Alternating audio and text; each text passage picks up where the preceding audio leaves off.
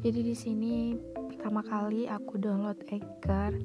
dan aku mau bikin podcast buat kalian. Jadi untuk awal perkenalan, aku adalah seorang wanita